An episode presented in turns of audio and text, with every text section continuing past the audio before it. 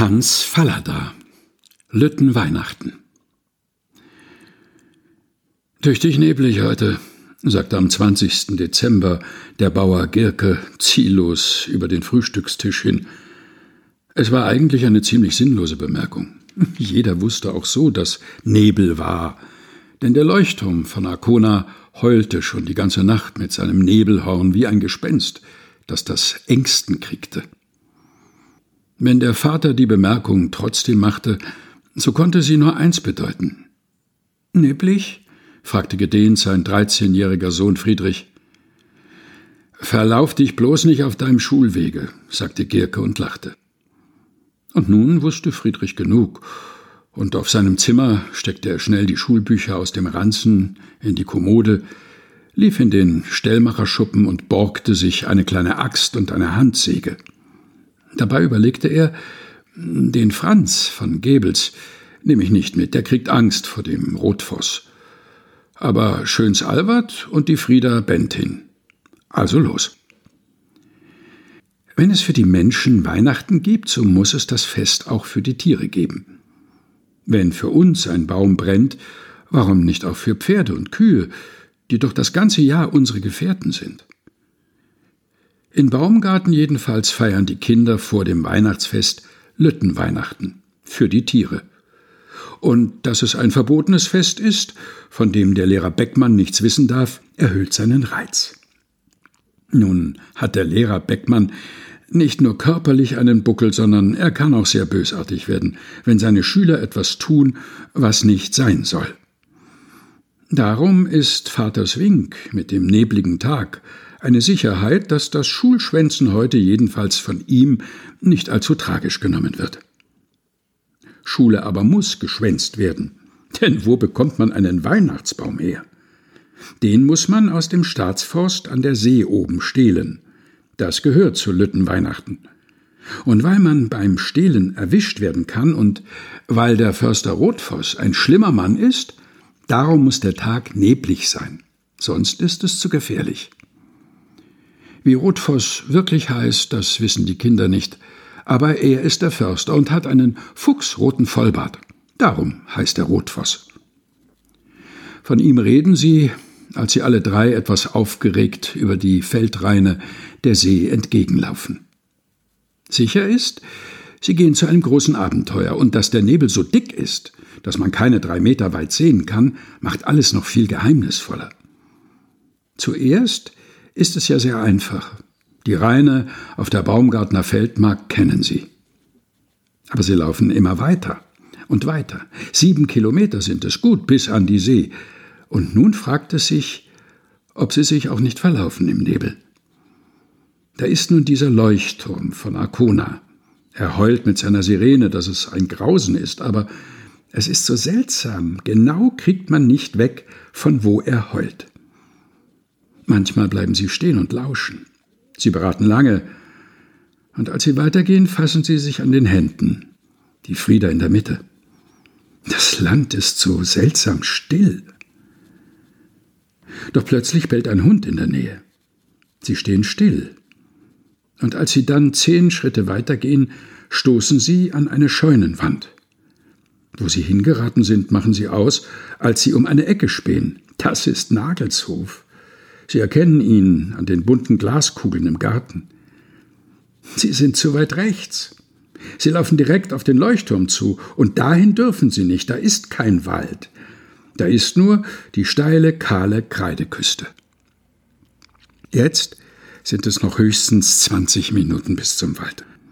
Albert weiß sogar, was sie hier finden. Erst einen Streifen hoher Kiefern, dann Fichten, große und kleine, eine Wildnis gerade was sie brauchen. Und dann kommen die Dünen und dann die See. Ja, nun beraten sie, während sie über einen Sturzacker wandern, erst der Baum oder erst die See. Hm, klüger ist es erst an die See, denn wenn sie mit dem Baum länger herumlaufen, kann sie Rotfoss doch erwischen, trotz des Nebels. Sind sie ohne Baum, kann er ihnen nichts sagen, obwohl er zu Fragen fertig bringt, was Friedrich in seinem Ranzen hat. Also erst See, dann Baum. Plötzlich sind sie im Wald. Erst dachten sie, es sei nur ein Grasstreifen hinter dem Sturzacker, und dann waren sie schon zwischen den Bäumen und die standen enger und enger. Richtung? Ja, nun hört man doch das Meer. Es donnert nicht gerade, aber gestern ist Wind gewesen. Es wird eine starke Dünung sein, auf die sie zulaufen. Und nun seht, das ist nun doch der richtige Baum, den Sie brauchen. Eine Fichte, eben gewachsen, unten breit, ein Ast wie der andere, jedes Ende gesund und oben so schlank, eine Spitze so hell, in diesem Jahre getrieben. Kein Gedanke, diesen Baum stehen zu lassen. So einen finden Sie nie wieder. Ach, Sie sägen ihn ruchlos ab. Sie bekommen ein schönes Lüttenweihnachten, das herrlichste im Dorf. Und Posten stellen Sie auch nicht aus. Warum soll Rotfoss gerade hier vorbeikommen? Der Waldstreifen ist über 20 Kilometer lang. Sie binden die Äste schön an den Stamm und dann essen Sie Ihr Brot und dann laden Sie den Baum auf und dann laufen Sie weiter zum Meer. Zum Meer muss man doch, wenn man ein Küstenmensch ist, selbst mit solchem Baum. Anderes Meer haben Sie näher am Hof, aber das sind nur Botten und Wieks. Dies hier ist richtiges Außenmeer. Hier kommen die Wellen von weit, weit her, von Finnland oder von Schweden oder auch von Dänemark. Richtige Wellen. Also, sie laufen aus dem Wald über die Dünen. Und nun stehen sie still. Nein, das ist nicht mehr die Brandung allein, das ist ein seltsamer Laut, ein wehklagendes Schreien, ein endloses Flehen, tausendstimmig. Was ist das? Sie stehen und lauschen. Jung Manning, das sind Gespenster. Das sind die Ertrunkenen, die man nicht begraben hat. Kommt schnell nach Hause. Und darüber heult die Nebelsirene. Seht, es sind kleine Menschentiere, Bauernkinder, voll von Spuk und Aberglauben. Zu Hause wird noch besprochen, da wird gehext und blau gefärbt. Aber sie sind kleine Menschen. Sie laden ihren Baum wieder auf und warten doch durch den Dünensand dem klagenden Geschrei entgegen, bis sie auf der letzten Höhe stehen und und was sie sehen, ist ein Stück Strand, ein Stück Meer. Hier über dem Wasser steht es ein wenig.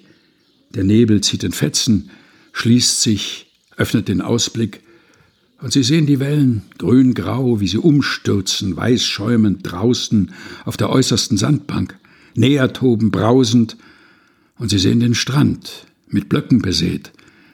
Und dazwischen lebt es. Dazwischen schreit es. Dazwischen watschelt es in Scharen. Die Wildgänse, sagen die Kinder, die Wildgänse. Sie haben nur davon gehört. Sie haben es noch nie gesehen. Aber nun sehen sie es. Das sind die Gänsescharen, die zum offenen Wasser ziehen, die hier an der Küste Station machen, eine Nacht oder drei, um dann weiterzuziehen nach Polen oder wer weiß wohin. Vater weiß es auch nicht. Da sind sie, die großen wilden Vögel, und sie schreien, und das Meer ist da, und der Wind und der Nebel, und der Leuchtturm von Arkona heult, und die Kinder stehen da mit ihrem gemausten Tannenbaum und starren und lauschen und trinken es in sich ein. Und plötzlich sehen sie noch etwas, und magisch verführt gehen sie dem Wunder näher. Abseits, zwischen den hohen Steinblöcken, da steht ein Baum, eine Fichte wie die ihre, nur viel, viel höher, und sie ist besteckt mit Lichtern, und die Lichter flackern im leichten Windzug. Lüttenweihnachten, flüstern die Kinder. Lüttenweihnachten für die Wildgänse. Immer näher kommen sie, Leise gehen sie auf den Zehen. Oh, dieses Wunder! Und um den Felsblock biegen sie. Da ist der Baum vor ihnen in all seiner Pracht. Und neben ihm steht ein Mann, die Büchse über der Schulter, ein roter Vollbart. Ihr Schweinekerle, sagt der Förster, als er die drei mit der Fichte sieht. Und dann schweigt er. Und auch die Kinder sagen nix. Sie stehen und starren. Es sind kleine Bauerngesichter, sommersprossig, selbst jetzt im Winter, mit derben Nasen und einem festen Kinn.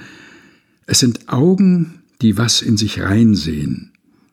Immerhin, denkt der Förster, haben Sie mich auch erwischt beim Lüttenweihnachten. Und der Pastor sagt, es sind Heidentücken. Aber was soll man denn machen, wenn die Gänse so schreien und der Nebel so dick ist und die Welt so eng und so weit und Weihnachten vor der Tür? Was soll man da machen? Man soll einen Vertrag machen auf ewiges Stillschweigen. Und die Kinder wissen ja nun, dass der gefürchtete Rotfoss nicht so schlimm ist, wie sich die Leute erzählen. Ja, da stehen sie nun. Ein Mann, zwei Jungen, ein Mädel. Die Kerzen flackern am Baum und ab und zu geht auch einer aus.